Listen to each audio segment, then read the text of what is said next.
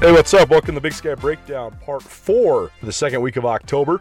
This is Colter Nuanez. As always, you can find the Big Sky Breakdown, SkylineSportsMT.com. This Big Sky Breakdown featuring some of our most pertinent interviews of the week. University of Montana hosts Dixie State, a non conference game on Saturday in Missoula. Montana State hosts Cal Poly in a conference game Saturday in Bozeman. Got up with some offensive minds this week, so we'll share those interviews with you. We heard from Nick Edwards, the offensive coordinator for Cal Poly, former Eastern Washington receiver, a guy played at Eastern and then coached at Eastern and then went with Beau Baldwin to Cal and now is back with Beau Baldwin, this time at Cal Poly. And uh, he's got the tough task, the challenging task of revamping team that's ran the triple option for 20 plus years and is now gravitating towards running more of a single back spread to Beau Baldwin favors. We'll also hear from Justin Udy, Montana State's offensive coordinator. We'll also hear from Paul Peterson, former Sac State offensive coordinator, now the current head coach at Dixie State. We'll also hear from a couple of my colleagues at SWX Montana Television, Sean Rainey. Our interview was not very playable for radio purposes, although we did record it for the radio. But I think if we do it on a podcast, you guys can turn it down a little bit. You can adjust your sound a little bit easier. So hopefully that works out. And if not, I guess I won't be offended if you fast forward through it. But then uh, our weekly segment with Alex Eshelman, the Montana State Minute. ACI Breakdown, presented in part by Alpine Touch and in part by Blackfoot Communications. Appreciate those two great sponsors. We'll be doing our interviews segment of the Big Sky Breakdown every, every Thursday or Friday, depending on when I get it all caught up. But enjoy. Nick Edwards from Cal Poly, Justin Udy from Montana State, Paul Peterson from Dixie State, Alex Eshelman from uh, SWX Montana, covering Montana State, and Sean Rainey from SWX Montana as well. The Big Sky Breakdown, SkylineSportsMT.com. Going out of the Rangitsch Brothers RV phone line. It's time for our Across the Lines, presented by Mike Nugent, Berkshire Hathaway. Could be a good time to buy, could be a good time to sell. No matter what real estate questions that you have, give Mike Nugent and Berkshire Hathaway a call. They are your local real estate experts throughout the state of Montana. Welcome in. Cal Poly offensive coordinator, guy I've interviewed in, in a variety of different capacities. One of his time as a player at Eastern Washington, receivers coach at Eastern Washington. Now he's back in the Big Sky Conference, this time with uh, an interesting task of helping rebuild Cal Poly's offense. He's Nick Edwards. Nick, thanks so much for being with us, my man. How you doing? I'm doing great. How you doing? Very good, man. First of all, it's funny. I you know, I've been covering the league now for a while, and uh, I remember first catching up with you back when you were playing at Eastern, and then when you were coaching at Eastern, you were the guy kind of behind the scenes with all those awesome Eastern receivers during the heart of the Beau Baldwin run there at, at EWU, and now at Cal Poly. So, just from a, a personal perspective, what do you like about living in California? What's it like being in San Luis Obispo? Because to me, that's one of the best towns I've ever been to. That's one of the great college towns in America. How you liking life in SLO? Man, it's uh, it's great, man. Um, I've been in the Bay Area um, the last three years prior to this, and you know the acronym SLOW. We we live it here. You know, it's, the life is just a great slow lifestyle. You have the beach town. But I, I didn't even think of that element. I mean, life in in San Luis Obispo, slower pace, but probably the traffic. Even that this element, not living in the Bay, must be so nice. Oh yeah, no traffic. Live about five minutes from work. Get to see the you know um, the players a lot more often. Um, it's just it's just a better living for me, my family, my kids, and the rest of the coaching staff. Well, let's talk about this journey you've been on because you played for Beau Baldwin at Eastern Washington, has coached under him for several years there as well. Followed him to the Bay where you coached at Cal, Berkeley, and then now back with this new task of rebuilding the Cal Poly football program. So, uh, what about Coach Baldwin? I mean, what have what has kept you guys tied together, and what have you thought of just the way that he's influenced your coaching career to this point? Oh man, it's been a, it's been awesome. You know, I've been with him since I was 18 years old. Uh, now it's been like uh, 11 years that we've been together, 12 years. Um, it's been phenomenal. Um, I, I, learned so much from him from a player standpoint, um, how he was with me, um, then on the coaching side, and how you know he is with his coaches. Um, and he shaped my you know, coaching philosophy more from a psychological standpoint, um, how to get the most out of your players, um, and how you could do it in a positive way, um, but still being demanding. Um, so that has helped me a lot as a player, and that elevate my game and all the uh, guys that I've coached in the uh, you know in the past and now. You know, I, I believe that has elevated their game as well, and uh, it's been awesome. And I'm so grateful to be with him for such a long time and continue to keep learning from him from a day-to-day perspective. Um, and uh, it, like you said, it has been a journey here at Cal Poly, but you know we're excited for the challenge, and uh, we're going to get it done sooner than later. Well, knowing the coaching staff you guys got in place, I fully believe that. I also think you got a lot, a lot of talent to recruit from that area as well. Nick Edwards joining us here. on the Rangitsch Brothers RV phone lines across the sidelines, presented by Mike Nugent, Berkshire Hathaway Real Estate.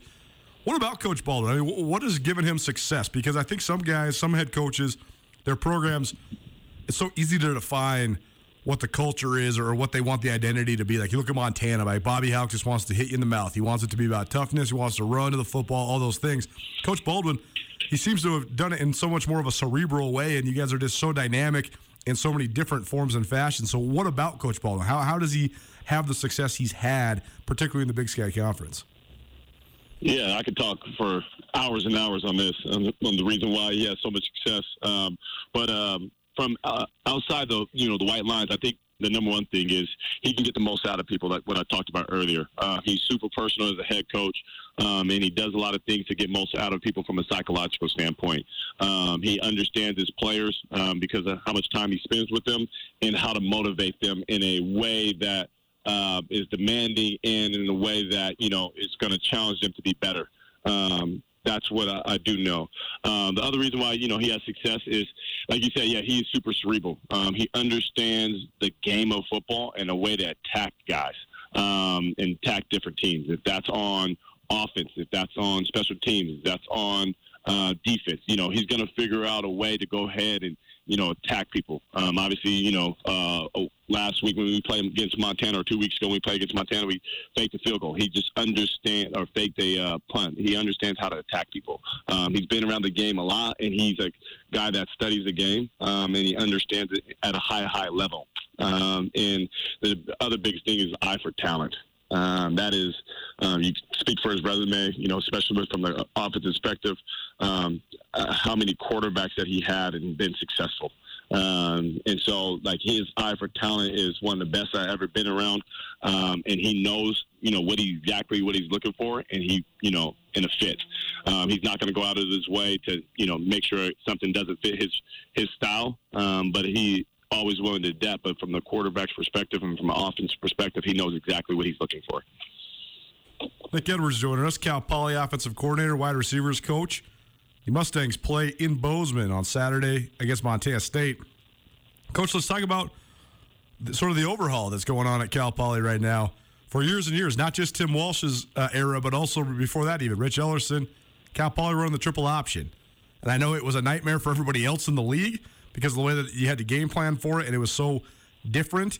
And uh, you know, I would always go through the the composite schedule and see the teams that maybe had to play Eastern Washington and Cal Poly, or Cal Poly and Eastern Washington back to back weeks, because that turnaround was even more uh, challenging. But here you are now implementing a lot more. I won't say traditional, but more uh, new age, more modernized offense at Cal Poly. So, what what has that been like? What is the biggest challenge as you try to revamp that Cal Poly offense? Yeah, it's uh, everything's a teacher moment. You know, guys that have been here, um, that have been recruited, um, you know, they've been, you know, asked to do specific things um, inside their role, and they have been ingrained to do that um, over the years. Um, and then even the guys that they have recruited in the past, you know, which they have talent, um, but their talent was in a specific role. So now, you know, changing certain things that we're doing now um, it has everything been a, uh, a, teacher moment from a route depth, from a route perspective, from uh, learning how to you know hit the hole differently than just being downhill, downhill, downhill in terms of the run game and the triple option. So uh, it's been good. It's been fun. It's been you know uh, obviously as a challenge, um, but it takes time to you know for players and coaches to understand what they know, what they don't know, what do you need to teach, what do you need to emphasize. Um, so it's been it's been good. Um, obviously, you know, recruiting you know guys and you know that fit our system as well uh, will help over time. But uh, the current guys we have, you know, they are smart um, and they're willing to learn and do exactly what you're asking them to do. So that is, you know, super encouraging, and that's, you know, the the best part about being around the, our players um, as of right now that they are they're willing to do what you say, and they're going to try their you know their butts off to go ahead and you know execute as much as they can. I know, like some of the schools in Georgia that were running the triple option, like Georgia Southern, uh, Georgia Tech. A lot of that stemmed from so many high schools in Georgia running the triple option as well. To me, and correct me if I'm wrong, it doesn't seem like there's that many California high schools running the triple. So, uh, it seems like some of the young guys maybe have a chance to maybe go back to their roots rather than because they were maybe learning the triple option. They didn't run that system in, in high school. Or I guess where's the dynamic of your roster like? I mean, was there a lot of guys that have been running this system forever, or just when they were at Cal Poly? Yeah, um, some of the reason why people you know run the triple option. Um, if you go you know through, through the landscape, is uh, it's easier to go ahead and find you know uh, running backs can go downhill or uh, offensive linemen. You can um, and just kind of run the ball a little bit. It's hard to find, you know, a true quarterback and a lot of receivers and running backs that catch the ball at the backfield. So you see a lot of that in high school still. Um, and and then um, if you want to look at it in terms of college, a lot of academic schools um, or high high academic schools, you know, they're a run first team. You know, back in the day when you know Stanford, Stanford has morphed a little bit. Um, they're you know a run element team and uh, you go against the other teams like the Army, the Navies of the world. Their their academics is you know high high, um, and so uh, from that respect, perspective, you know it's easier to find some of those guys. Um, but so but when we did get here and we looked at the roster, they had I believe it was like 12 running backs on the roster, and some of those running backs were hybrid running backs where they're tight end, but a running they still had a skill set to run the ball, um, and I think they had. Uh, four receivers, one that just graduated that's playing in the NFL, I believe, with the Rams, JJ Koski. Yep. Um, and that was that was pretty much it. So um, again, when I said everything was a teaching moment, literally everything was a teaching moment from O line, receivers, uh, quarterbacks, running backs. Every position was a teaching moment um, for those uh, for, for our players. And um, like I said, it, you know, they did a good job of you know learning and um, take on the coaching and going from there across the sidelines. We do this each week, twice a week here on Nuanez Now, taking a look uh, for the opponents of both Montana and Montana State. Cal Poly coming to Montana for the second time in three weeks. The Mustangs play at Montana State in Bozeman on Saturday. Nick Edwards, the offensive coordinator for the Mustangs, joins us now here live on Nuanez Now. And, Coach, let's talk about that. I mean, coming back to Montana, it's always tough when you got to go to Montana once, let alone twice, uh, because these two schools have great home field advantages. And this year, particularly, really good teams too, a, a pair of top ten teams. So, what do you think of the challenge that awaits you in Bozeman on Saturday? Yeah, there's a lot. Like you said, one, you know, both of the teams that we just faced, you know, they're really, really talented. Um, obviously, you saw Montana beat um, UW early in the year, um, and they just have a lot of talent. They have great coaches and great players with a great scheme along with that. Um, talk about particularly this week, these guys uh, have done a phenomenal job to, you know, um, to you know, find some talent and, you know, continue to build that place. Montana State, they have always been good when I was a player and until now. Um, they have big, strong guys that are, that will hit you. Um, and so, and on top of that, they, like you said, that they're, it's loud.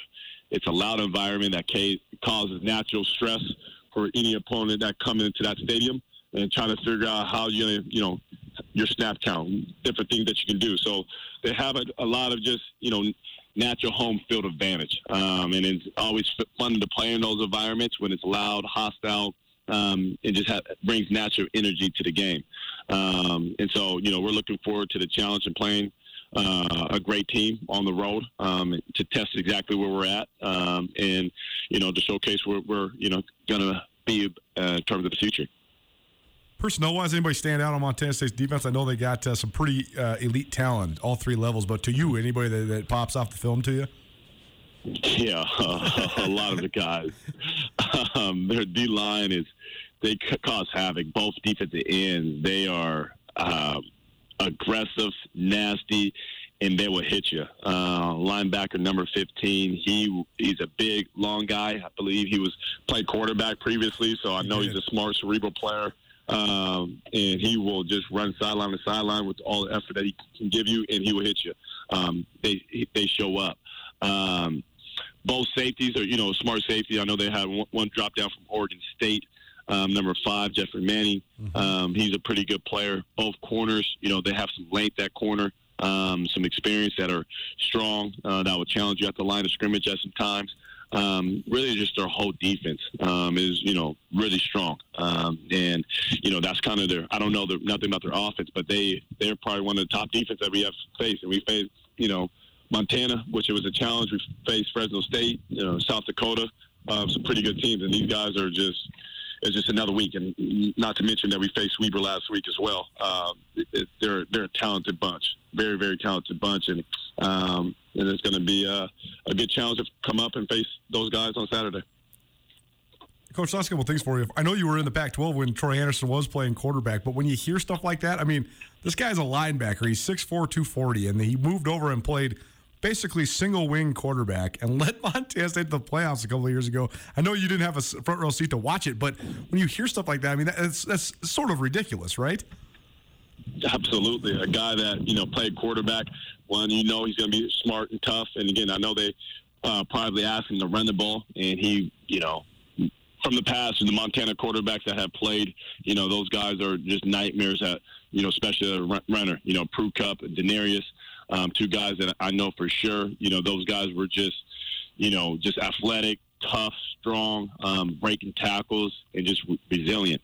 Um, and now you can kind of see the same thing um, on the defensive end. And uh, he's just a guy that understands offense. Um, and I think, you know, he had, a, I believe, at least one pick on the year. He's just a guy that just knows football and, you know, and it's long. It's hard to throw over him. You know, it's hard to run at him. Um, it is a guy that is, has a lot of gifts. Well, Coach, this matchup should be a good one uh, Bobcat Stadium on Saturday. We'll get you out of here on this, though, something that I think everybody can agree on. And uh, I'll tell you this: I'm never going to stop drafting this guy in my fantasy football leagues. I'm never going to stop. I'm never going to stop putting him on my Twitter. So I have a picture with him, and it's like my prized possession because every time he catches a touchdown, I'm like, dude, I used to know that guy. You used to know that guy too. Yep. I'm sure you still know him very well. But Cooper Kupp, what do you think of what he's doing right now in the NFL? Because he is tearing it up right now. Yeah, it's not surprising um, by I, any I means. That's the craziest um, part is the guys that saw him early on and through it. Like when I was covering him and you were coaching him, it's not surprising, right?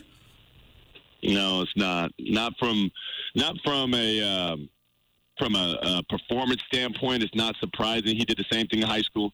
He did the same thing in college. If you just go back and just watch him you know, high school, college, until now, he's doing the same exact thing, right? He's breaking tackles, he's catching balls over people, he's smart, he understands the offense, and just this is preparation, you know, um, the way that he prepares, the way he, he thinks, it's just on a different level. So the success that he's ha- having, I'm not surprised at all by any means. Um, and I thought the Rams got a steal, you know, when they got drafted him, I think they got a steal on, you know, his uh, salary contract as well. Um, I just think that I'm not surprised um, by any means. He's just he's Cooper. Absolutely is. Knows how to win, knows how to have success, all of the above. And I know he would tell me that you, he had a, that you had a big influence on him as well. Coach, appreciate the time. Always pleasure talking to you. Welcome back anytime, and best of luck in Bozeman this weekend. Appreciate you, man. Alpine Touch has been part of the fabric of Montana for more than 60 years. Decades ago, Russell Street started selling his touch of magic in whitefish. Years later, Alpine Touch's all purpose seasoning remains a favorite. It's tailgating season, and there's no better way to spice up your grill before a Grizz game than with Alpine Touch. Go to alpinetouch.com now and use the checkout code ESPN10 for a 10% discount on your order. Alpine Touch is here to keep your mouth watering all football season. Alpine Touch, Montana's special spice.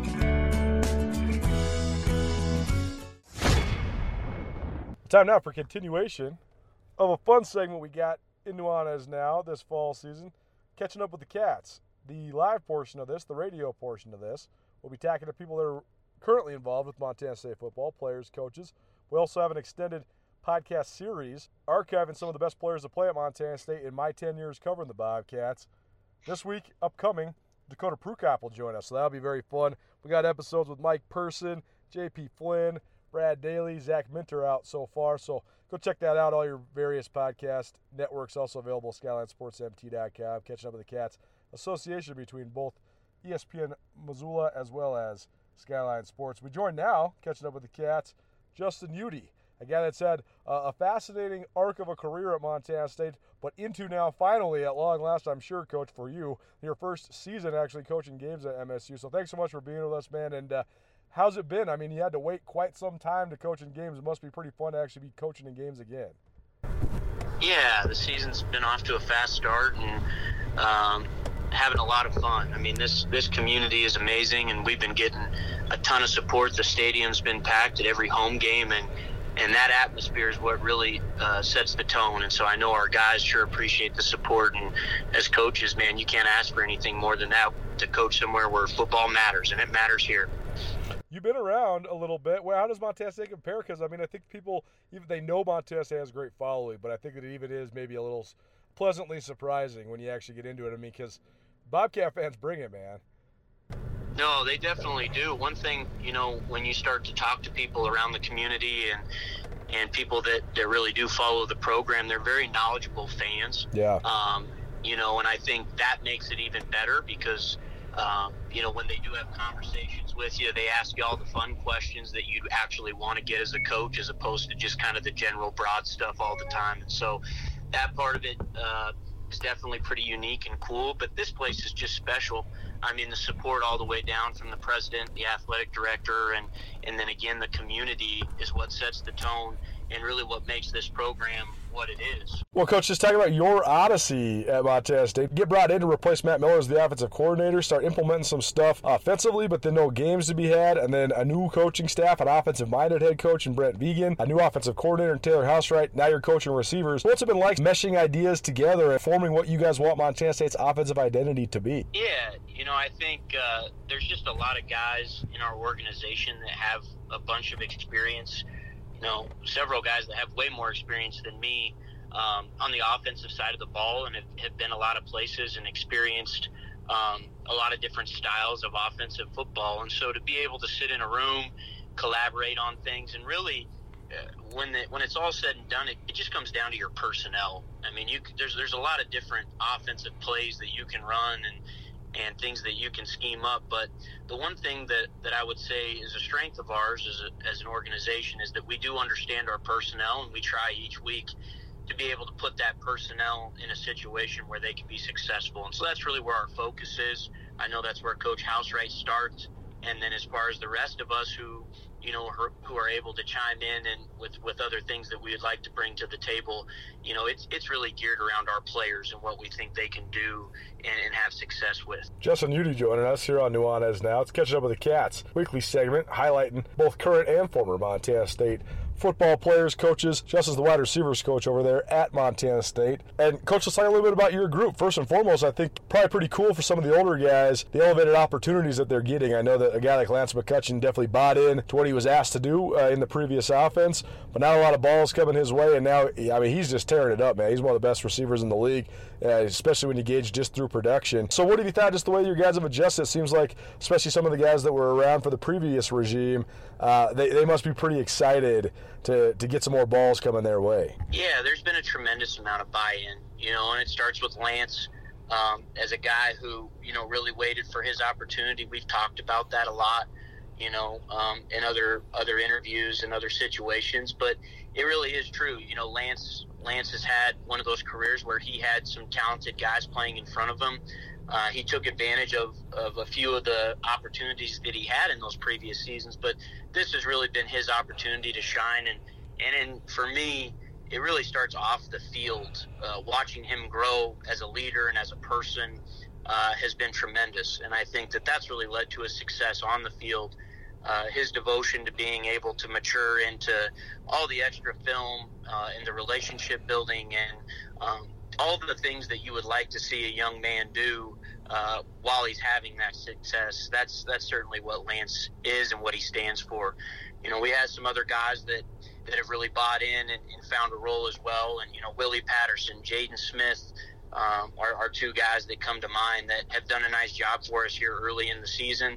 That uh, you know, for Willie, uh, early on in his career struggled through some injuries and has finally been able to, to get healthy and, and find a role in that slot receiver position for us. And he's very dynamic, both as a as a runner and as a pass catcher. And and then Jaden, you know, Jaden Smith really shined last weekend. Kind of showed that his body type, his longer body type, can really be uh, successful over the middle of the field. And so I'm, I'm really happy with them. I'm probably just more proud of who they are as people and, and all the work that I know that they've put in to put themselves in this situation. It's not by accident.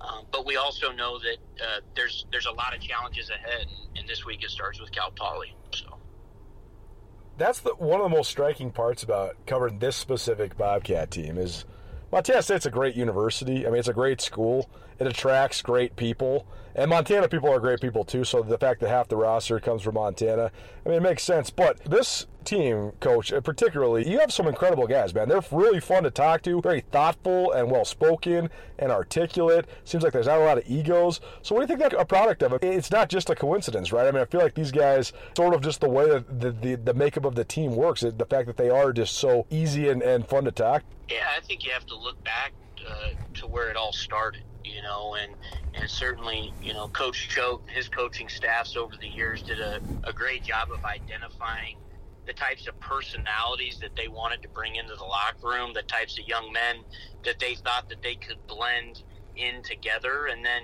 you know, over the, the course of that time, we're able to develop a culture where it really was, you know, player led and player driven all the way down to the, the team building activities and the leadership councils. And, um, you know, and I think when I got here back in 2020, that was the thing that I was most impressed with. And once you stepped in and you were around those young men, you, you learned quickly why they were having so much success and they were really able to turn this thing each year it gradually got better and better and so for coach Vigen and and the new coaches that that came in this past year I think they saw that as an opportunity where you know they they could take that and run with it, and so they. I thought Coach Vigen did a great job in the spring of kind of feeling it out, seeing which guys uh, he felt like could really help lead his program moving forward, and then he put those guys in situations to help carry the team moving forward. And um, but yeah, I think it's a product of, of the young men that you're bringing in and you're recruiting to your program that you know will fit in and, and uh, Bozeman, Montana, and at a fine university like Montana State. One more question about Lance McCutcheon, because I'm going to do a little profile on him later on this week for Skyline Sports as well. He seems to have, there, there's a certain element, I don't know if pressure is the right word, but there's a certain element of a spotlight that's on you when you're the local guy, you know, from Bozeman High School. But he seems to have, have handled that so well. What do you think of that dynamic, the fact that he is sort of represent for his hometown? Seems to take a lot of pride in doing that. Yeah, it's a unique situation for him. Um, and that's probably something that I think is is the best for him. And it, it can be it, it, can be a little bit of a burden if you let it. Uh, but again, I think you know Lance is one of those guys that I've watched even in my short time here mature o- over the years, and so. Uh, it's not a surprise to me that he's been able to handle the success, but it is something that each week, you know, we sit down and we visit about, and we're able to re-challenge ourselves and, and find the things you know, no one. I don't. I don't coach anybody harder than I coach Lance McCutcheon, and he, and he knows that. He knows that. You know, the best players on your team need to be the guys that are coached the hardest, and that's what sets the precedent for the younger guys moving forward. And so Lance lets me coach him hard. He lets Coach Vigen and Coach Housewright coach him hard, and he's very, very critical of himself. And so I think you know, even in situations where it doesn't go his a- his way, he's able to move on to the next play uh, because he knows that that he's put in that work, he's invested that time, and, and at Blackfoot Communications, our mission is to connect people, businesses, and communities to their networks in Montana and beyond. Through Blackfoot sponsorships, local ambassadors, and public programs, we support initiatives such as the Emergency Broadband Benefit, fiber deployments, and community events. For information on our commitment to improving our communities with fast, reliable, and secure internet access, go to blackfootcommunications.com/news.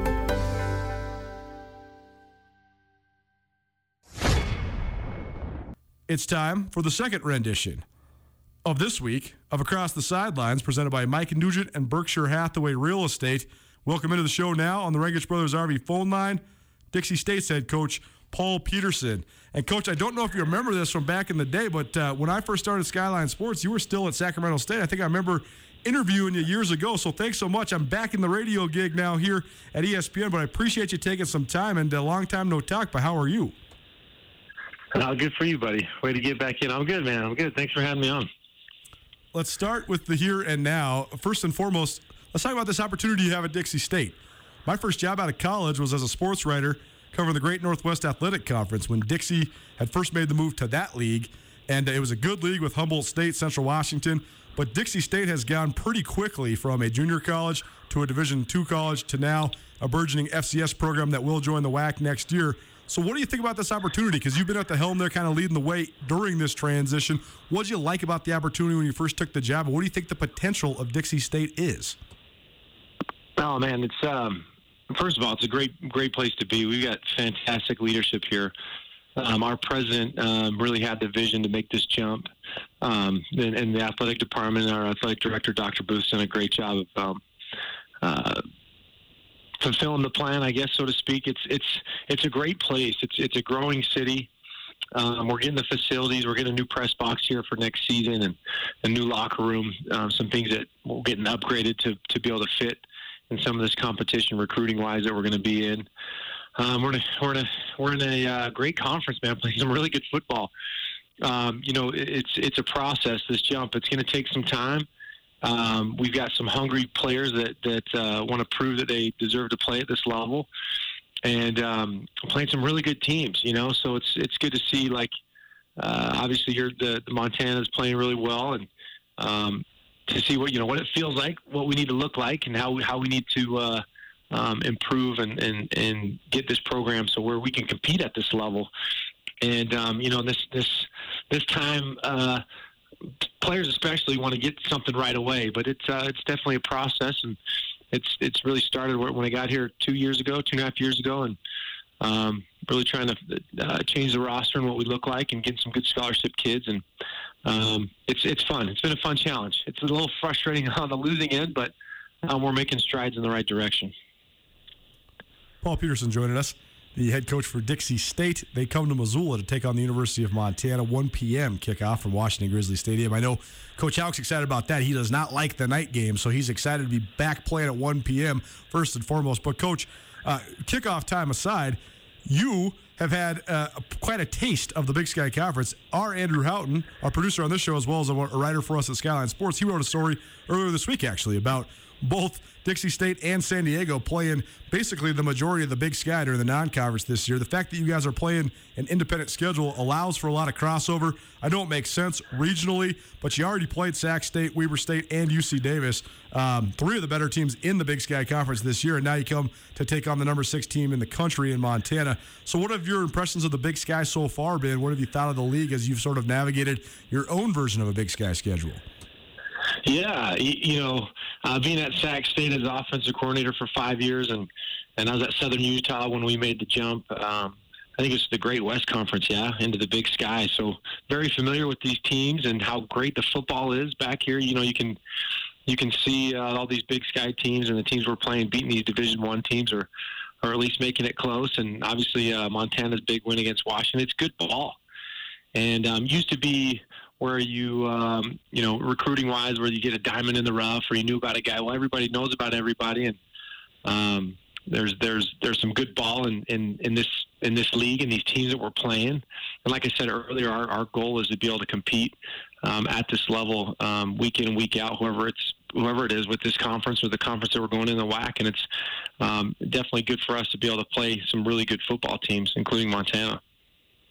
Let's talk about the recruiting element of this when you're recruiting uh, to different levels of football, you're obviously selling the level that you're recruiting to, but you're also hoping to get some guys that maybe have quote unquote superior talent to that level. Also, so much about non Power Five football is about identifying guys that maybe you can develop uh, and, and, maybe they yeah. aren't just right out the box. You know, the, the guys that could become great players. But from your perspective, how do you go about doing that? I mean, you guys are obviously recruiting to a team that's going to be in the WAC, but how do you balance that? Right. And obviously, you guys were good the last couple of years of the, uh, before moving up as well. So uh, there's obviously yeah. some crossover between D2 and D1 as well. So just tell me about kind of your recruiting philosophy. Yeah, yeah, no question. I mean, really, right now with the FBS schools and FCS schools, I think – for the most part, besides those early offer kids, we're, we're on the same athlete, right? And so you kind of get that uh, pecking order, that trickle down effect with with um, who's left, who's going to be a good fit for your program.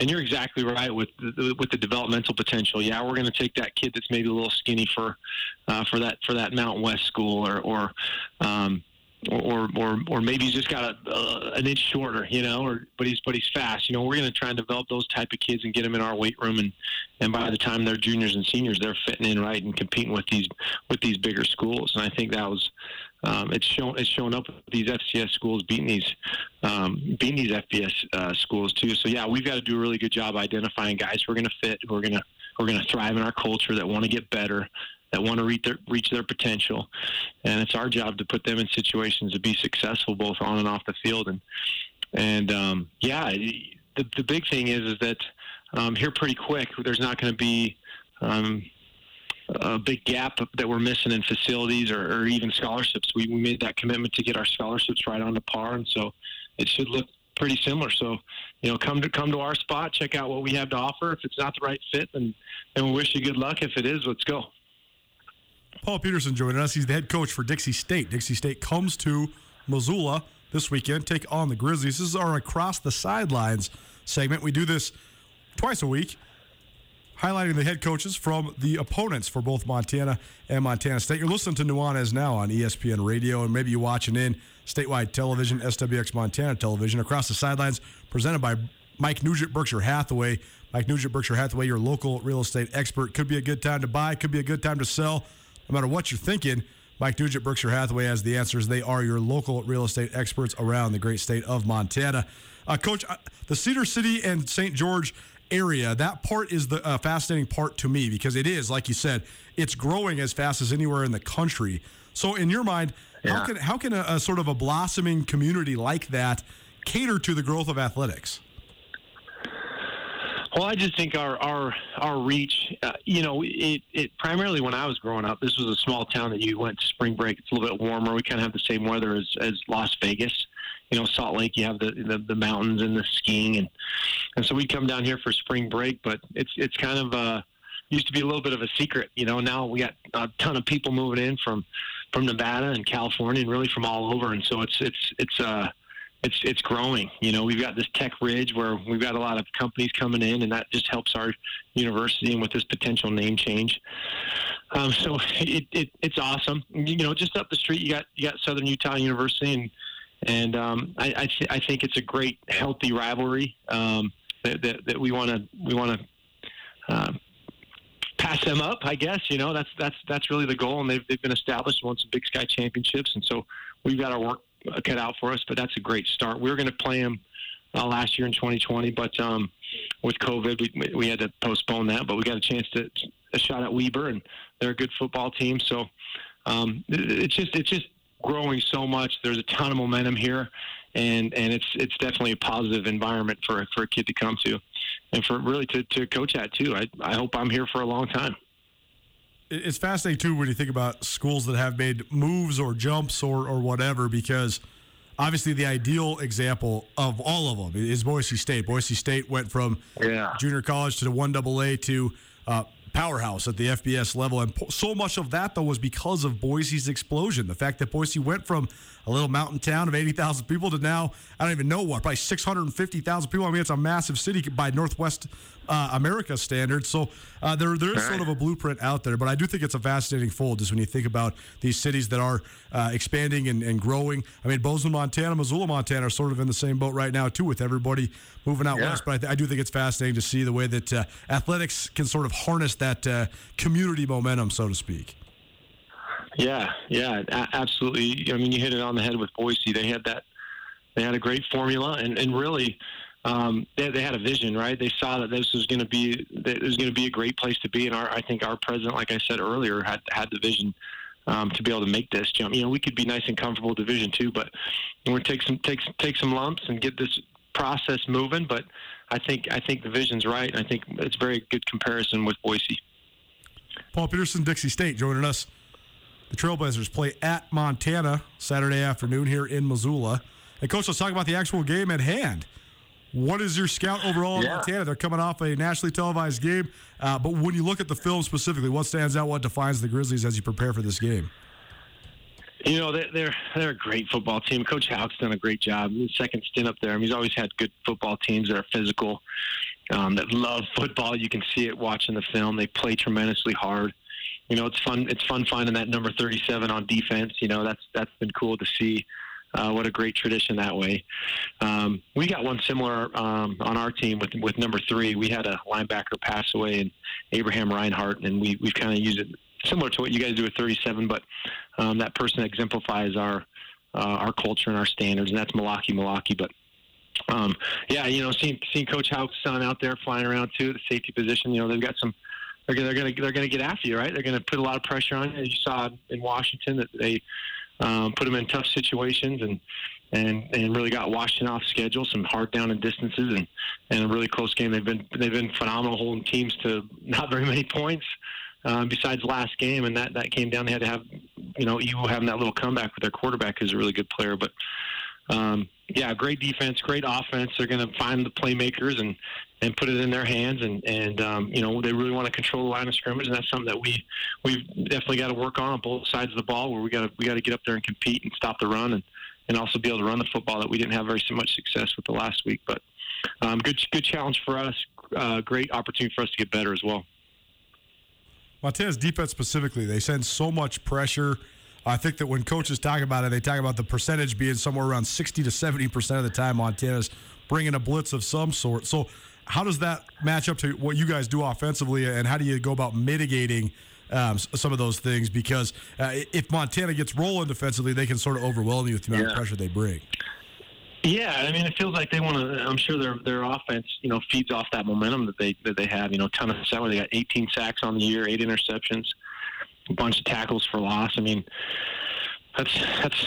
I mean, that's what you want to do as a defense. And, you know, uh, offense. We love second and medium and third and shorts, and they don't have very many down and distances like that. It seems like they're all backed up or have a tackle for loss, and so that's tough to climb out of. So for us it's critical critical to control that line of scrimmage. If they're going to pressure that much, there's going to be some there's going to be some open areas on the football field, and and um, you know we've got to be able to collect it in the run game, and and and also in, in, in the pass game, there's going to be some open areas to be able to hit those guys, and our quarterback's got to be on point and read the defense, and and I'm sure they're going to have some some wrinkle for us, but they're you know they're going to pressure us. That's some of the things that we've struggled with, so we've we've definitely emphasized that obviously, but um, it's that matchup battle. We got to win our one on ones and and uh, get into our playmakers' hands so they got to have a chance.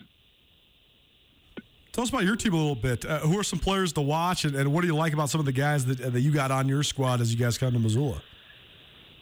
Yeah, you know, I think I think Jalen Powell's really really stepped up. He's our inside slot receiver. He's one of our main targets, and um, he, he's done a really good job for us. Um, was a captain in, in, in the springtime, and um, he, he's a kick returner for us. And and um, when he gets that opportunity, you can see he can he can run a little bit. Our, our quarterback situation, we've we've had um, some inconsistent play um, at that position, but expect uh, Kenyon Oblad to bounce back and and um, and he's a UNLV transfer for us and, and, and perform well at a high level. You know, we're pretty pretty young. Um, I want to say we got 65 freshmen and and and about 85 freshmen and sophomores on our roster, and so just getting these guys in position to be able to compete against these guys is huge for us and get that experience under their belt. A couple of these freshmen are, are tackles. Um, Cannon and, and Ty Hyde, those are guys that have really bright futures for us. And, um, you know, uh, Cade, Cade Veach is another guy, and Quali Conley, our running back. Um, these are guys that you're going to hear a lot. Drew Canales Robles, our senior running back, is a good, good, been a good player for us um, this season. Need to get find ways to get him the ball. That's uh, offensively. Tyrell Grayson on defense, our safety, and Darius Nash, our other safety. Those are two names. Uh, Tyrell broke a record earlier in the season. I think he had 21 tackles or 20 tackles, and, and he flies around the football, makes some plays a lot of like uh, like your Hauck guy, you know. And and um, um, Devin Perkins, another good good cornerback. He's a young freshman for us. Has done some really good things for us. Um, yeah, so there's a, couple guys. That's Malaki Malaki I already mentioned. He's he's a guy that wears like your number 37. He wears our number three. You'll hear him a lot. His name a lot. He's he's got a lot of energy and he's got a lot of uh, a good leader for us. And and um, um, likes getting everybody fired up. So you'll definitely notice him in the game for sure. Well, Coach, we look forward to watching your team on Saturday, and it should be a good one. It's supposed to be at least decent weather in Missoula, and that always means uh, raucous crowds and a fun atmosphere. But last question for you: I know yeah. you played at college ball at Boston College, so uh, give us your scout on Matty Ryan. Has he got another run left in him, and what do you think of Matt Ryan's staying in the league? Matty Ice, man. I, he, so he was just a freshman. I was a, I was a JC transfer, and right. so we, we obviously played played together. But um, just seeing his success has been it makes me smile. I think so, man. He's a fierce competitor. He, it looks like he's got some guys surrounded. He's he's been thin a little bit these past few years after that Super Bowl, but looks like he's got some weapons. And man, he just doesn't seem to age. Finds dudes all over the field, man. Good for him. Well, Coach, appreciate the time today, and best of luck on Saturday. Yeah. Yeah, we look forward to coming up there. We, we always appreciate it. Montana fans are great. It's a great atmosphere. It's fun. It's what really what college football is all about, man. So we look forward to coming up there. Thanks for having me on. Paul Peterson, Dixie State head coach. Alpine Touch is legendary around the state of Montana for providing delicious seasonings for every grilling occasion. Now, Alpine Touch offers so much more from a savory new barbecue sauce to spicy pepper blends to tasty barbecue rubs. In addition to the classic, Alpine Touch has a variety of seasoning salts for whatever you need to spice up. Now that the holidays are over, Alpine Touch makes a perfect thank you gift to show your friends and relatives you love them. Alpine Touch, available at retail locations around Montana or online at alpinetouch.com. Alpine Touch, Montana's special spice. Saturday night, uh, I guess this would have actually been Sunday morning. Uh, we were sitting in our Airbnb methodically and very slowly working because we were all so tired. And I think the head the head hit the pillow about 4 a.m. Pacific time, so that would have been 5 a.m. on uh, Montana time, Missoula time. And then I texted Sean, Sean Rainey, SWX Montana Television, who joins me now. Uh, when did you when did the bus get back? And you said it was about 5 a.m. too. So you actually probably went to bed an hour later because you had to drive home still too. I know the fans lo- love the night games. It's cool, whatever. But uh, we're getting old, too old for this, man. It was. I'm pretty tired right now. Still, we're, and we're coming to you on a Tuesday. Yeah, 5:45 is when my head hit the pillow. Um, got a couple hours of sleep, and then was back in the studio because we tape the Grizzly Sports Report Sunday mornings. Coach Hauck still wants that Sunday morning time. He uh, he was like, I was like, did you watch the game already? Um, it was Sunday morning. He's like, yep, watched it. I, I came into the came into work earlier this morning, and I'm just like, okay, we got like two hours of sleep. I was uh, actually talking to a. Um, I've gotten to be sort of acquaintances with one of the people that's one of the film guys at Montana, and uh, I was asking him about that exact thing because basically it's not just the filming of the game it's the cutting up of that film and then uploading it. But the technology is so sophisticated now that I bet you every coach on the Grizz coaching staff had watched that game before they even got back to Missoula because they're, they're just watching on their iPad, right? Yeah, you got. I mean, you can get it on your phone, right. iPad, whatever you want, right away. Yeah. Yeah. So just instant reaction, which is uh, definitely, um, it, it's transcendent compared to what it used to be like because now you can't just get rolling on the next week which is where I want to start with this game. We're going to talk all things football, uh, maybe even get into some gambling. This is our All Football All the Time, presented in part by Sportsbet Montana. Uh, the Sportsbet Montana kiosk, no matter where you're at, your, all your favorite establishments have them. Uh, I guess let's start there before we get into this Grizz game. Did you did you have any good bets this weekend? Did you make any money this weekend? Oh yeah, Had I got to make. Oh yeah, he says the Sean's a pro now. He makes money every weekend. Uh, well, I got the Make It Ready podcast, so I do. I'll go through all my picks of the week on there, and I was up nine units two weeks ago, up seven units uh, nice. uh, last week. Nice. Uh, just rolling. I rolled, kind of rolling with the the teasers, and you could just. Uh, I, I, Kansas City, I knew was not going to lose, so um, you can bet like alternate spreads on Sportsbet Montana. So I just pulled Kansas City to like minus two, and then paired that with a, a bunch of other games, and yeah, did pretty well. I forgot that I'm supposed to tell you that we're recording this because we have to tell you that now by FCC guidelines. But we're coming to you from uh, SWX Studios here in Missoula. And uh, these boys were watching, all the uh, ABC Fox uh, fine folks, particularly the sports guys, uh, they got the Red Sox Yankees game on. So, in terms of Sports Bet Montana, I was actually over across the way. I threw a 20 in there and took the Red Sox. Uh, so no matter where you're at, there's a Sportsbet Montana kiosk near you. Um, Sean, the late bedtime aside, an instant classic in my mind, at least. What we watched on Saturday.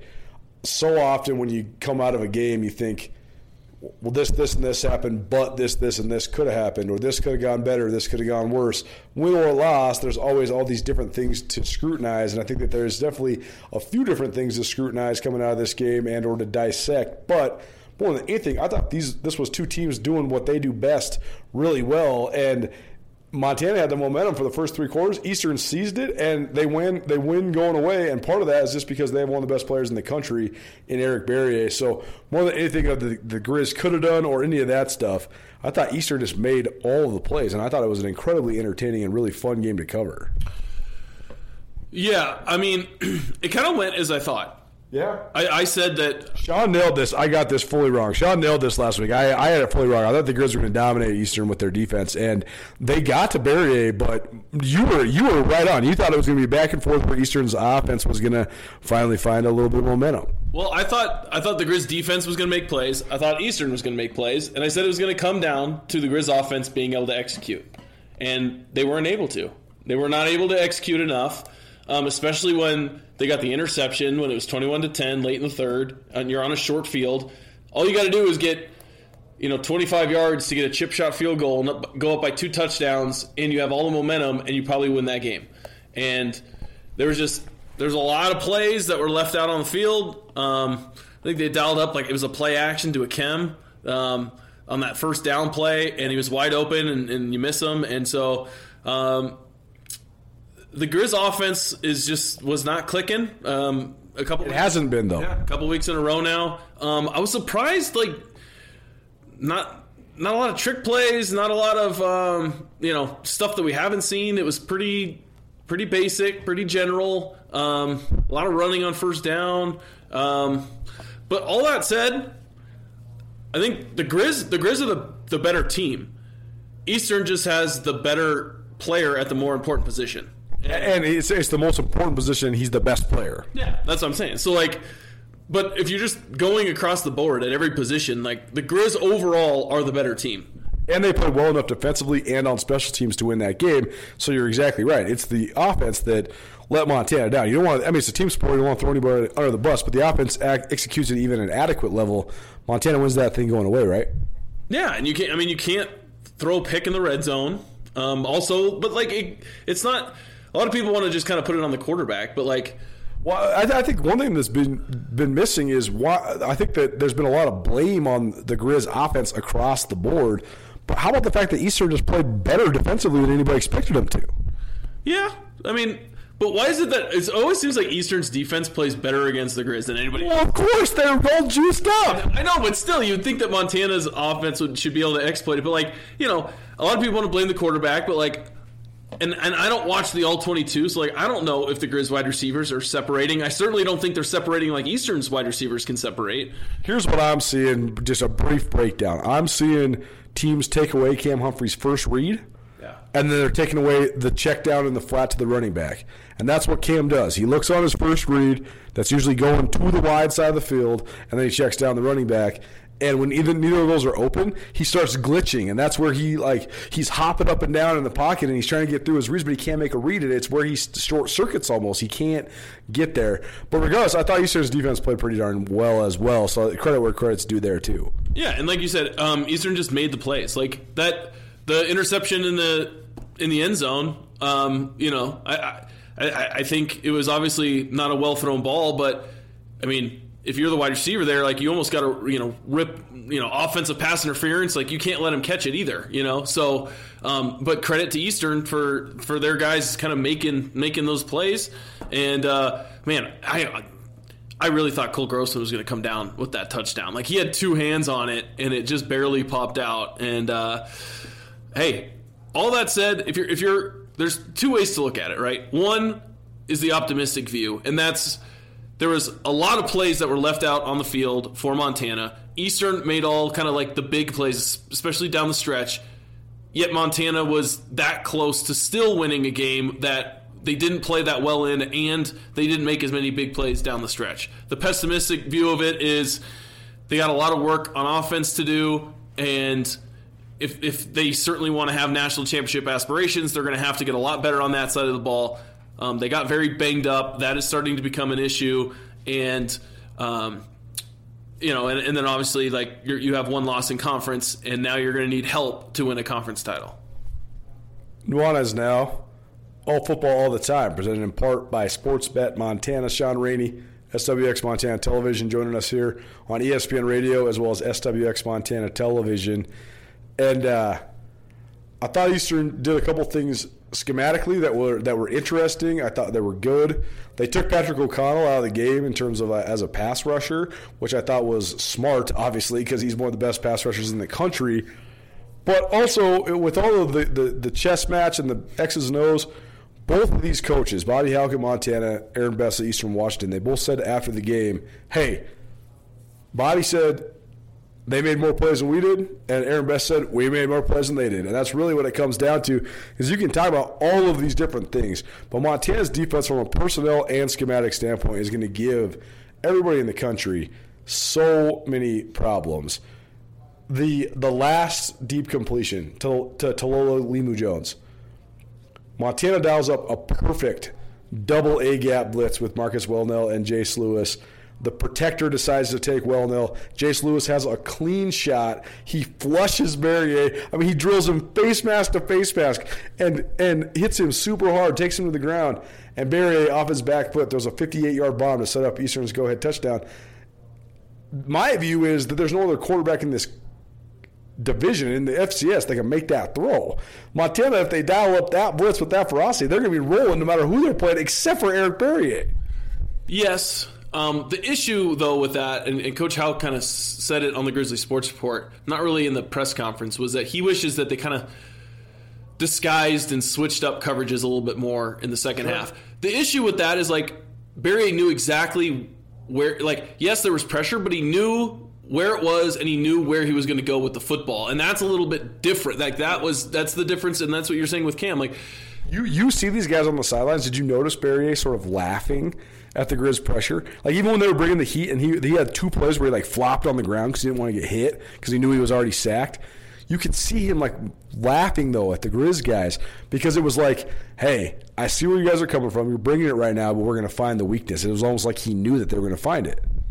Yeah, I mean, I didn't notice that he he took some bad sacks too, though. He. Like he, I mean, he you know went back 20, 30 yards a couple times and took some some weird sacks. I, I bet he was just kind of laugh. I bet the Grizz were talking a lot of smack, and sure. he was kind of responding in that situation. But yeah, I mean, that's the thing with blitzing, though. When you blitz, yeah, you know you have one-on-one coverage, so you know where to go with the football. Sure. And I think that Montana could have done a, a job of, you know, maybe faking some blitzes and then and then the snap happens and then you don't know exactly where you're going with it and I think that's what Coach Hauck was kind of referring to there as, as, as far as the coverage goes but like I said you know Montana played played well defensively I think they got worn down a little bit and once that momentum shifts like Montana had a chance to step on their throat and they and they couldn't do it and Eastern regained the momentum and momentum is a funny thing in sports and yeah Montana just uh, couldn't slow him down once that happened. You weren't at the post game press conference, right?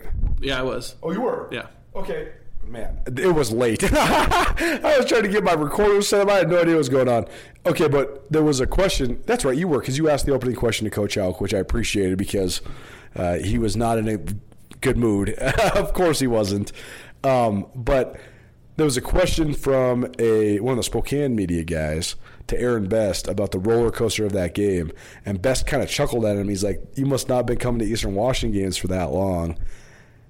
I that's probably the twentieth game I've covered at that field between them. Eastern Washington hosted Montana, Montana State, uh, some of the other playoff games that we went to when the Cats and the Grizz weren't in the playoffs, like when Cooper Kupp was a senior, and uh, they're always in those sort of shootouts, but they almost always figure out a, a way to win, particularly at home. And so, I mean, how much of that is a mentality? I think that's the number one thing that Eastern has had over Montana in this this space of time, this last ten years, is that they believe that they're going to win, but also they're not scared of Montana. They love, like you were saying, their defense plays way better when they play Montana. They love playing Montana.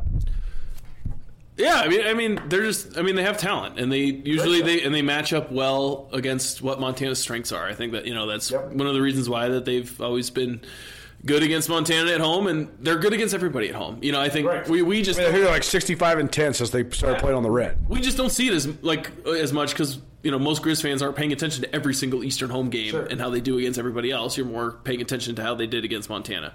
Um, the other aspect of this, though, um, which I, I, I don't think can go without criticism, is I thought that the clock management um, was a little shaky. Um, Which I, I, find the fact that the play calling on offense seems very rudimentary and the clock management has been very average. That seems so strange because it, that has been good the last couple years under this offensive staff, right? Well, I don't think the. I'm just talking about this last game. Sure, clock management has been fine. Fine, sure, right, right. But I'm saying so. A lot of people were talking about um, the first down run with like a little over two minutes to go by Eastern, a lot of people saying that the, the running back went out of bounds. Right. Coach Hauck told me that over two minutes the clock still goes. So that's what he told me. I didn't realize that that was the case. Interesting. I still don't know if that is the case. I don't either, and I got multiple texts about that too, and I didn't know the answer. Yeah. But anyways, the clock was going. I personally would have called a timeout right there. Yes. Because, I mean, that's 35 seconds right there. So that you're saving, which you can, on offense, you can you can make up more than 35 seconds per play because you're going faster than that. Like, I would have called timeout there. But then I thought it was a bad job by Best. I know they were going for the kill shot, but if you run the ball there in that scenario and make Montana call their next timeout, the way that Montana's offense was going, um, it's a slim to none chance that if you make them use all their timeouts, that they're going to be able to, you know, go the length of the field and, and score. So I thought that Best gave Montana a better chance to win by throwing the ball. But then on that on that sack of Cam Humphrey early in that drive, Montana didn't take another timeout, and then another 20 or so seconds goes off because they had they had two timeouts with 12 seconds to go. Like your timeouts don't do you anything at, at that point. You know, the time is the most important. Your time is your enemy in that scenario. And so when you get sacked, that is when you're scrambling around the most and the most time is going to go off the clock. Like there's no other scenario later on in that drive unless there's another sack, which is if that happens, you're probably going to lose anyways. So I would have called a timeout after the first sack, um, saved 20 seconds because if they would have had another 20 seconds to go, they might win that game because they might have enough time. I mean, you could run two, three more plays, get closer to the end zone, and have a few shots at it. And so I thought the clock management was um, not ideal. Um, and I know, you know, in hindsight is you know 2020, and you can you know go about it that way. But I, I personally did not. Um, that's not how I would have used the timeouts. Sean Rainey, SWX Montana Television, recording this on a Tuesday night from the SWX ABC Fox Montana studio. Sean is the sports director at SWX, and this is Nuanez Now uh, on ESPN Radio as well as SWX Montana Television. Um, moving on from the actual results of the game, a couple other things to get to. One, uh, the number one question I asked Coach Hauck at the press conference this week was it's very rare you go undefeated at this level. And oftentimes, the response from your last loss is the most important thing in the scope of an FCS season. You got to get rolling again to get in the playoffs, get in the playoffs hot. If you're in the playoffs hot, you can make a run and maybe you can win it all.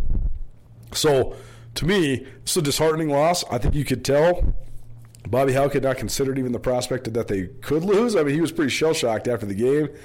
I, I, don't think he was even closer prepared to give up 34 points. That said, though, uh, all is not lost for the Grizz. I think that the, the way that they're playing right now, eh, eh, particularly in defense on special teams, is at an elite level. I think they're going to roll through the rest of the league for a little while now. The schedule is almost as ideal as you could have it um, if you're Montana. Because, like, imagine if they were playing Sac State at home this weekend. Like, it would be um, it would be a, a much harder, difficult task. But the fact that you know, especially if Cam's going to be out, to be able to get Chris Brown some reps against a Dixie State team that is not very good. Um, and, and an opportunity to kind of get some guys healthy, kind of lick your, lick your wounds a little bit, and and trying to have a get right game at home against Dixie State, and then you kind of dive into the rest of the Big Sky schedule. All the more difficult teams on paper that you face are at home. Sure.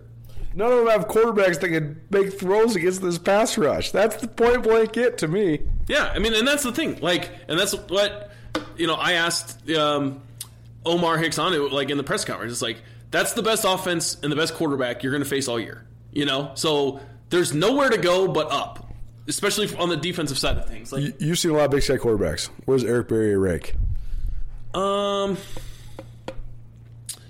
that's a good question. I still think that, like, would you take him or Vernon Adams? Vernon Adams. Yeah, me too. I take Vernon Adams over everybody. Yeah, I mean, I, Vernon Adams is the best quarterback I see in the Big Sky. Who's better? Mm, yeah, I mean, in no particular order in the 15 years I've in no particular order. This is not this is not in order. You know them off the top. The- the- List no, no question. Uh, the guys that are like in the conversation are DeNarius McGee, And uh, uh, at Montana State, three straight Big Sky titles, three straight I would MVPs. take, I would take Barriere over McGee. Okay, I agree. I agree. I, I think DeNarius, DeNarius is very good. Uh, I'm just I'm just saying guys that are in the conversation. DeNarius McGee, Dakota Prukop, and Montana State. Those two guys. Take Barriere over I I, I, I would too. Uh, Garrett Safron at Sac State. Barriere. Saffron was really good, but I would take Barriere too. Uh, from the East, and that's a testament to how good Eastern's been. Like Case Cookus from NAU is probably in the conversation a little bit. See, it'd just be interesting to see because how much of it is system and how much of it is Sure. quarterback. Like I think Barriere is great, but uh, he also plays in a great system. It's true. Cookus, his best years were when Tim Plough was there, and, and Tim Plough was awesome. I mean, Jake Maier's been a really good quarterback, who also, by the way, played for Plough because Plough went from NAU to UC Davis back to his alma mater. Uh, I mean, Justin Arias at Idaho State was really good. He was a finalist for the Payton. But pretty much everybody else that's in the conversation, I guess at Montana, it's, I mean, if we're talking about this exact last 10 year time period, Jordan Johnson's maybe in that conversation, but Montana's been a little bit a step down, like in terms of these elite quarterback guys. I, thought, I think Sneed was pretty. Oh, no, Dalton Sneed was good. Yeah, no, no, no question. I would actually say Dalton Sneed's the best quarterback Montana's had in the last ten years for sure. Uh, Sneed's really good. I, I've always thought Sneed was very good. Um, but all the rest of the guys are Eastern guys: Erik Meyer, Matt Nichols, Bo Levi Mitchell, uh, Vernon Adams, Gage Gubrud, and Eric Barriere. So basically, it's like, where does Barriere rank amongst Eastern quarterbacks? Like, I would take Vernon Adams over him, but I'd take Barriere over Gubrud. I'd take Barriere over Bo Levi Mitchell. Like, I'd take Barriere over most guys, man. He's pretty good. Yeah.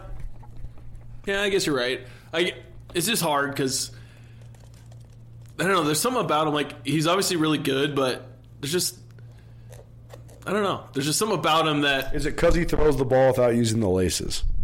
no, no, I love that. no. There's just uh, I don't know. Um, he, he's really, really good. It, it's hard to kind of like go with guys between programs and generations and all that kind of stuff. But I mean, obviously, he's by the guys we're listing off, he's top three in the ones that I've seen in the last you know decade plus. He's very good. John Rainey, SWX Montana Television, joining me, Colter Nuanez. This segment brought to you by Sportsbet Montana. No matter where you're at in Montana, there's probably a Sportsbet Montana kiosk. You can also get the app, but you have to be within the geofencing area to use the app. But they also have in-game betting, not necessarily what the uh, the gambling gurus would call teases, but that you can bet all these different lines. Uh, so it's a fun way to be engaged in the game. And, and Sportsbet Montana, run by the Montana Lottery, uh, they're trying to make it easy for you and let you have a great experience watching football or anything else in between. Uh, Monday's press conference started with Montana Sports Information saying there will be no questions about injuries uh, addressed at this presser. We're not sitting here trying to diagnose anybody or talk about injuries in terms of the specifics of what's happening to the guys. Let's talk about the likely possibility of several guys being out and what's next for the, at those positions. Yeah, before we get into that, I want to ask you your Sure. opinion on how Montana handles injuries and at the college level. Because obviously, like these big schools like Alabama and all this stuff, like we hear injury reports just like any other, you know, NFL team or whatever like that, you know. But here, um, you know, Montana just says, "Hey, we're not going to talk about it," and like that's just how it is. Like I don't, I don't, you know what I mean? So like, what, your thoughts on like how how the injury situation is like handled. Man, I don't know. Mike Montana's always used HIPAA as a, an argument against it. I do feel there's validity in that. Like if a kid doesn't want you to be talking about the specifics of his injury, I think that's adequate. I don't think you should talk about people's medical stuff. That's private. But if they if they say it's okay, then maybe you can. I don't really know. I think that the, the specifics of the injury aside, I think that it's uh, if a guy's going to be out for for in, indefinitely or permanently, I think you should address that because there's no real smokescreen. Like the dude's not coming back. Yeah, I just think it's just kind of interesting because normally, like you would think you would might get a little like, you know, yeah, he's he's banged up. Well, we're gonna see if he can give it a go or what. Like, there's ways to like, you know, mask it, not give anything to the opponent, but also like address it still. You know, um, so yeah, it's just I guess it just depends on when it happens and stuff too. Troy Andersen got hurt against UC Davis the week before the rivalry game between Montana and Montana State. yeah, of course. So you're not gonna. So of course you put it under wraps. You don't want you know you want Montana to think Troy Andersen's playing whatever. Yeah, but I mean, like, you know, like with with Gabe Solsters, for instance, like um, he's obviously had a history of like ACL stuff, and you know that's kind of like your biggest fear that it's ACL and done for the year. If that is the case, then like there's no point in in saying that he's he's done. You know what I mean? Um, Absolutely. Like Not coming back. yeah, so like if if he is done, like you can just say that, you know, and if he's not, you just be like, oh, you know, we're we're it's it's not an ACL, he's not done for the year, status uncertain, or something, you know, just something would So, be nice. so roster updates for the Grizz. First and foremost, uh, people have been asked about Gavin Robertson. Sources say that he's been sick. They expect him to be back. That's just all we know on that one. Uh, Joe Babros didn't practice last week. He's wearing a walking boot on his left foot, so he's probably out uh, indefinitely. And uh, Cam Humphrey, I wouldn't expect him to play anytime soon. Gabe Sulser, I wouldn't expect him to play anytime soon. And then probably the last one, which is a definitive one because this guy announced it himself, Colton Kynes, who's been the starting right guard this year, a Missoula Big Sky guy, former walk-on, who's made himself into a pretty darn good player. Uh, he announced on Twitter that he's walking away from the game. Uh, so that one actually is, is impactful because Kynes has been pretty good this year. Yep, and uh, Deary Todd got nicked up, and so he's Did he come back? I, I, I, I thought I saw him come back later. He did, but he was, you know, had a brace on his knee and was a little gimpy, and and that's where it gets interesting is when you're starting to have cluster injuries in the same position. You know, so if Babros goes out and then his replacement gets hurt, Right. so that's when it starts getting um, where, where it starts really testing your depth. I mean, Henry Noose, the, the kid from Kalispell Glacier, he's on the depth chart now. He's up, he's up on the two deep because of some of these guys that have fallen in front of him. Yeah, and he would have never played if there was no injuries. Sure. Not saying that he's a bad player, but Well, he's saying- fine. He's and he's got into games. He's been fine when he got into games. But yeah, no, you're right. He's young. He's just young, and so that's what I'm saying. Montana's Montana's got to. They're in a a couple game stretch here where if if they start getting a couple more injuries here and there, like it's starting to get into to danger zone here. So um, especially at the quarterback position, um, it's crazy. So I was thinking about it. Montana has not had a quarterback, starting quarterback, make it through the season since 2013. They have not had their starting quarterback make it all the way through the year since 2013. Like That was Jordan Johnson's first year back. Is that right? yeah, yeah. Like that's crazy. Like they've had their quarterback, starting quarterback, gets injured every single year, and so it's just uh, it- it's been wild. I don't, I don't know. People want to say it's this or it's that. I, I I don't know. I think it's some of it's just kind of fluky, but it's just uh, you know hasn't hasn't been the best of luck at that position for sure. couple texts from our listeners from over the last couple days. Speaking of injuries, one of the texts was about that. Uh, if you're working on getting info on injuries, please include Childs and Osmo. Again, we're never going to get specifics on this stuff, so we can't give you definitive. We can only give you vague, but likely, if not certain, answers. Osmo, uh, my sources say, will be back. I don't know what's up with Childs, uh, but Montana's running backs, that's a, a position that's pretty thin as well.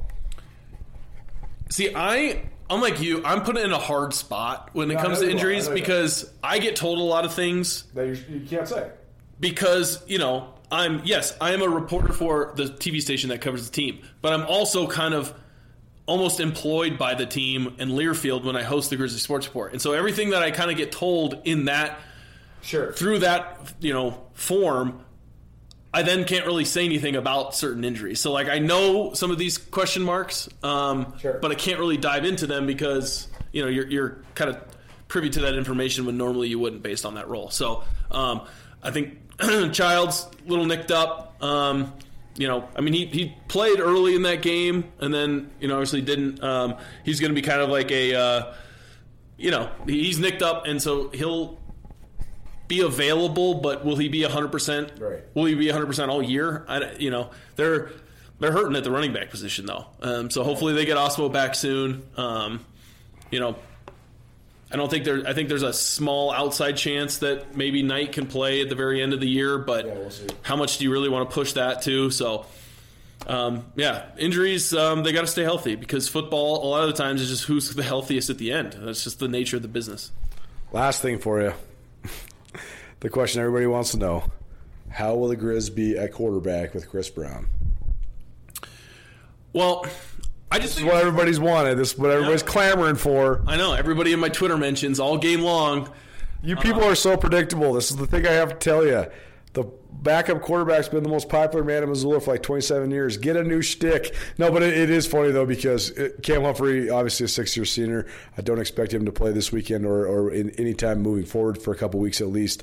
Uh, but Chris Brown is a very talented guy. We just never seen him perform in games whatsoever. Yeah, and you know, I, I put this out on Twitter. I'm going to say it here too. Like, there's a lot of people on Twitter in my mentions and all over the place that we're not happy with the quarterback play and kind of calling out names and using curse words and this and that. And I don't know how you feel about it, but kind of at the college level, um, I think there's just a a line, like a fine line that you have to go when it comes to criticism um, of athletes. And I think naming guys and having it be disrespectful and putting it out somewhere on social media where it's public and everybody can read it and they can see it is just um, unneeded in my yeah, opinion.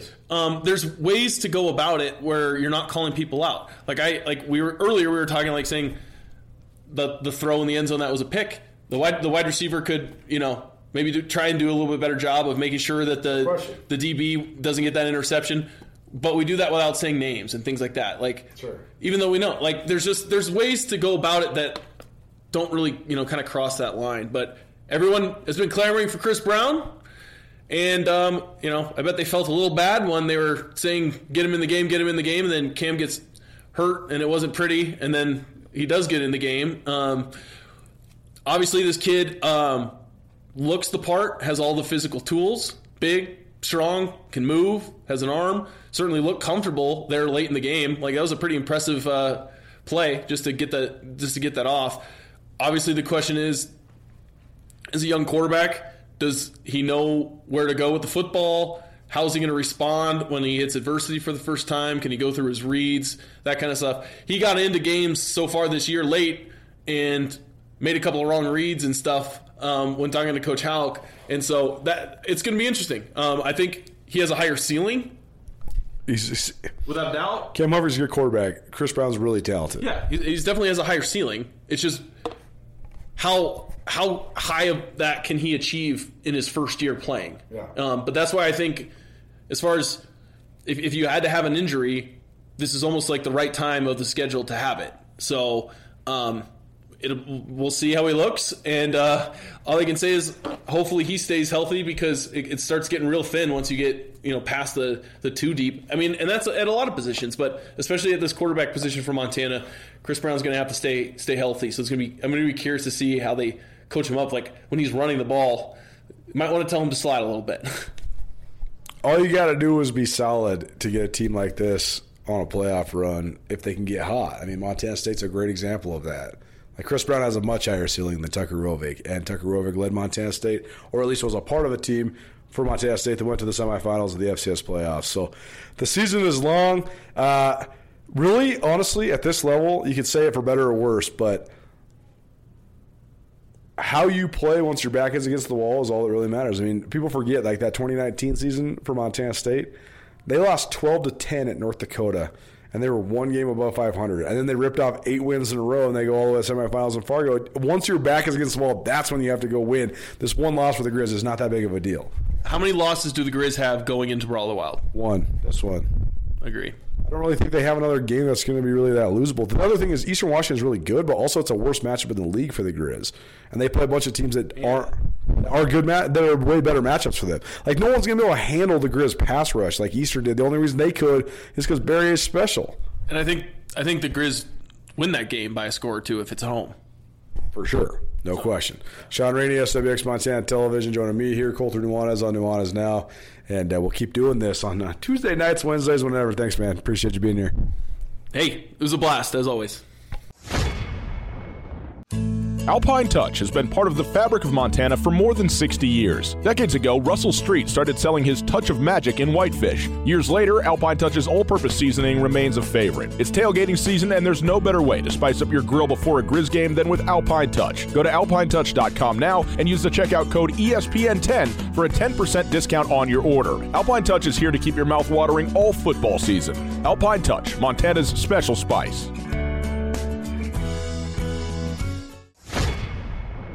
Usually we pre-record the following segment, but now today we're doing it live, and I'm very excited about it. I know she's not very excited about the cold, but uh, maybe she'll become more acclimated to it soon. She's Alex Eshelman. She joins us once a week here on Nuanez now for the Montana State Minute to talk all things Bobcat football and maybe even updates on Southwest Montana as well. Alex, thanks so much for being with us. How you doing?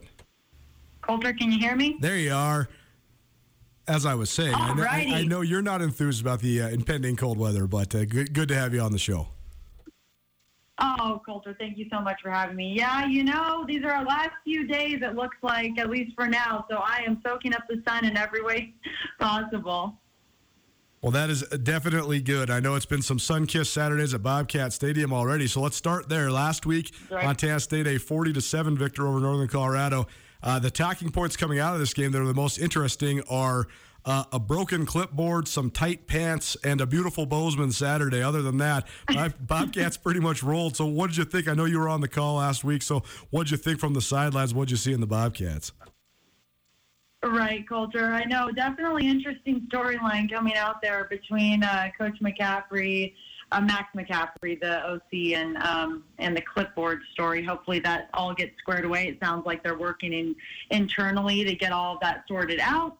Uh, but in terms of the game, such an exciting performance. The most beautiful day that we've had so far at Bobcat Stadium. My favorite part was the connection between. So first of all, we had the Callahan O'Reilly interception, right? That was his first career pick, followed up by the Lance McCutcheon touchdown, his, his first rushing touchdown of his career, and then the second on the day for him.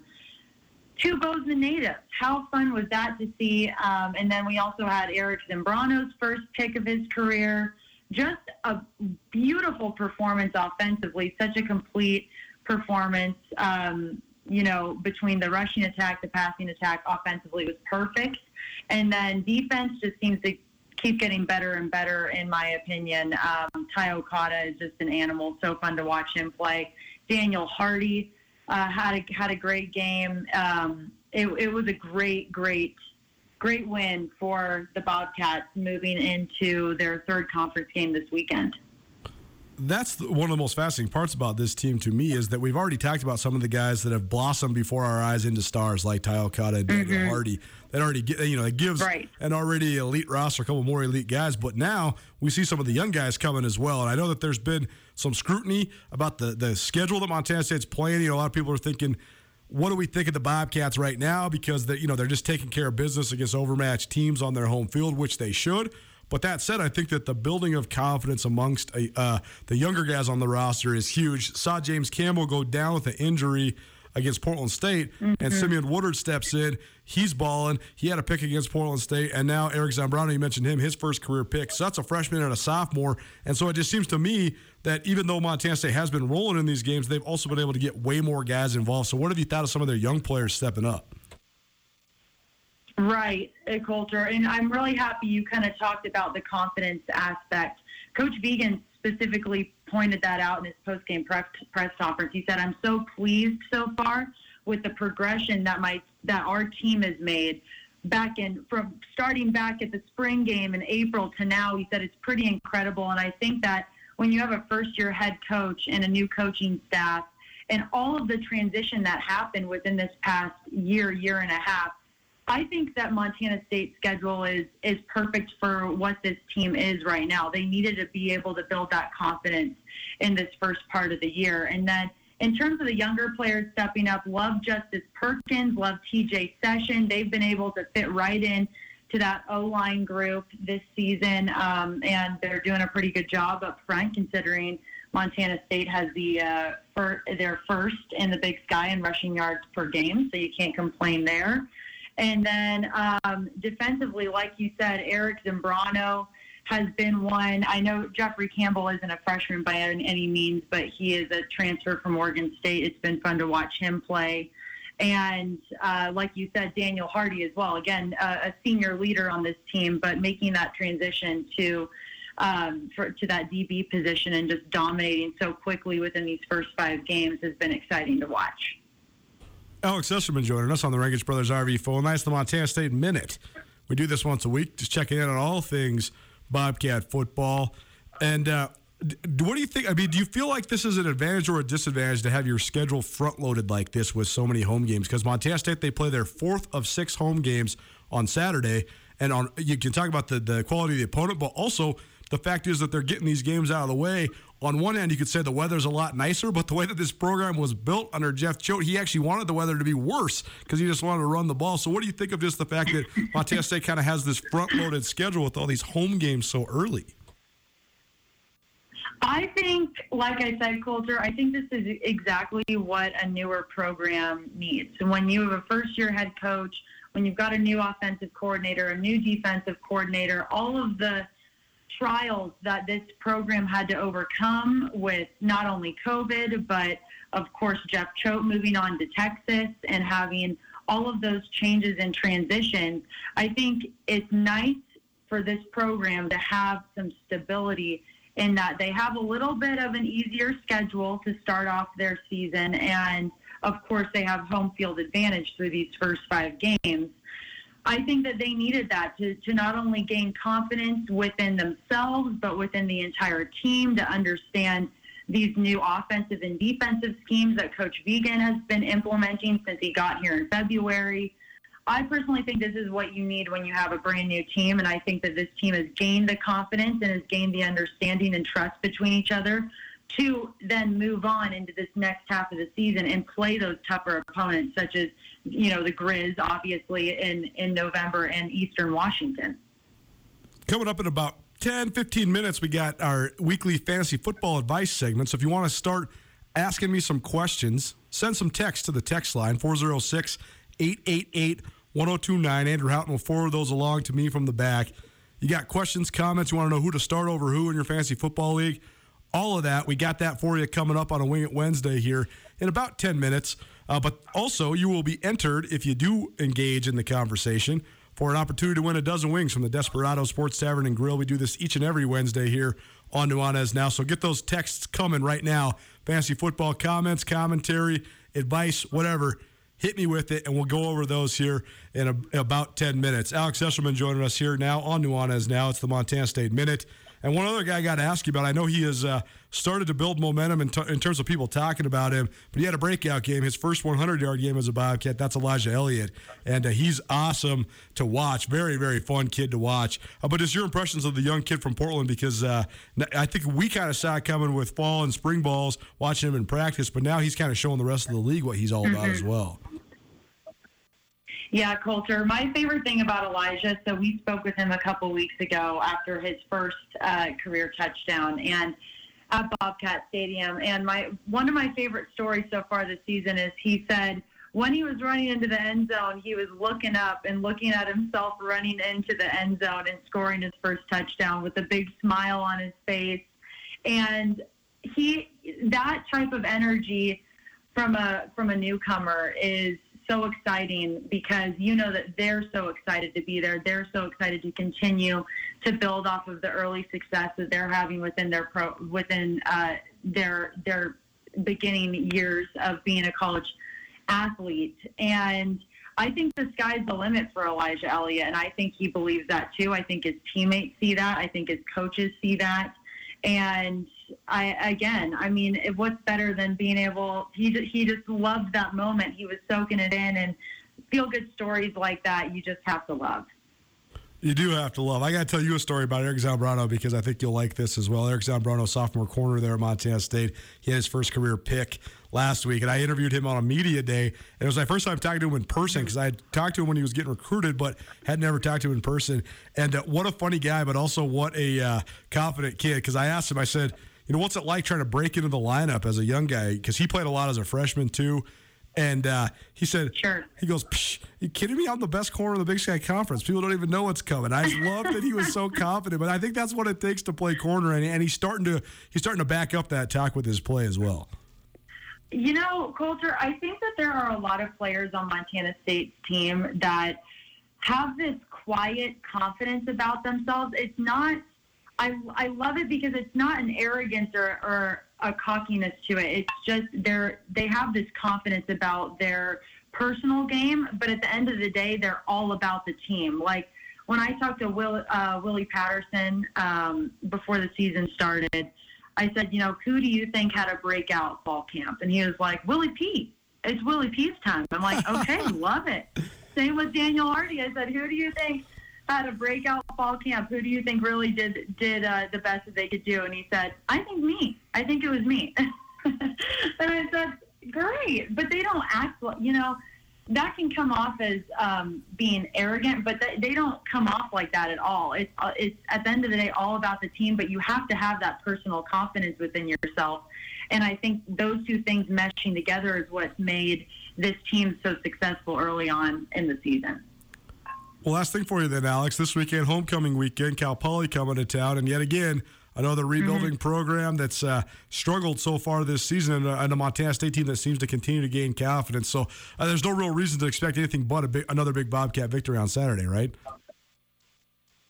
Yeah, I, I would say so, Colter. I would say so. Um, it's going to be interesting. I think that one guy to really watch out for is, is Matt Shotwell. I think that you know, leading tackler for Cal Poly the past three seasons, and it doesn't look like it's going to be much different this upcoming season. And then I'm really interested to see how their offense is. I've heard that they they've played four to five different quarterbacks so far this season, so uh, the scheme has to be pretty vast. And I know that Coach Vigen and the rest of the um, the defense are watching quite a quite a bit of film uh, this week prior to homecoming. Well, Beau Baldwin, one of the best offensive minds Big Sky's seen. We had Nick Edwards on the show earlier this week, the offensive coordinator for Cal Poly, another guy with deep Big Sky Conference roots. So Cal Poly, they'll get it figured out. That coaching staff knows how to win in this league because they did it for a lot of years at Eastern Washington. So we'll see how long it takes them to get Cal Poly turned around. But either way, Alex Eshelman, she joins us once a week here on Nuanez now. She is a reporter at SWX Montana Television in Bozeman, bringing us the Montana State Minute. Alex, a true pleasure. Thanks for coming on live this week. We'll, uh, we, uh, we appreciate it, and we hope to hear from you again soon. Colter, as always, such a privilege to be on your show. It's the best across the Treasure State, and uh, I'm excited to be back next Wednesday.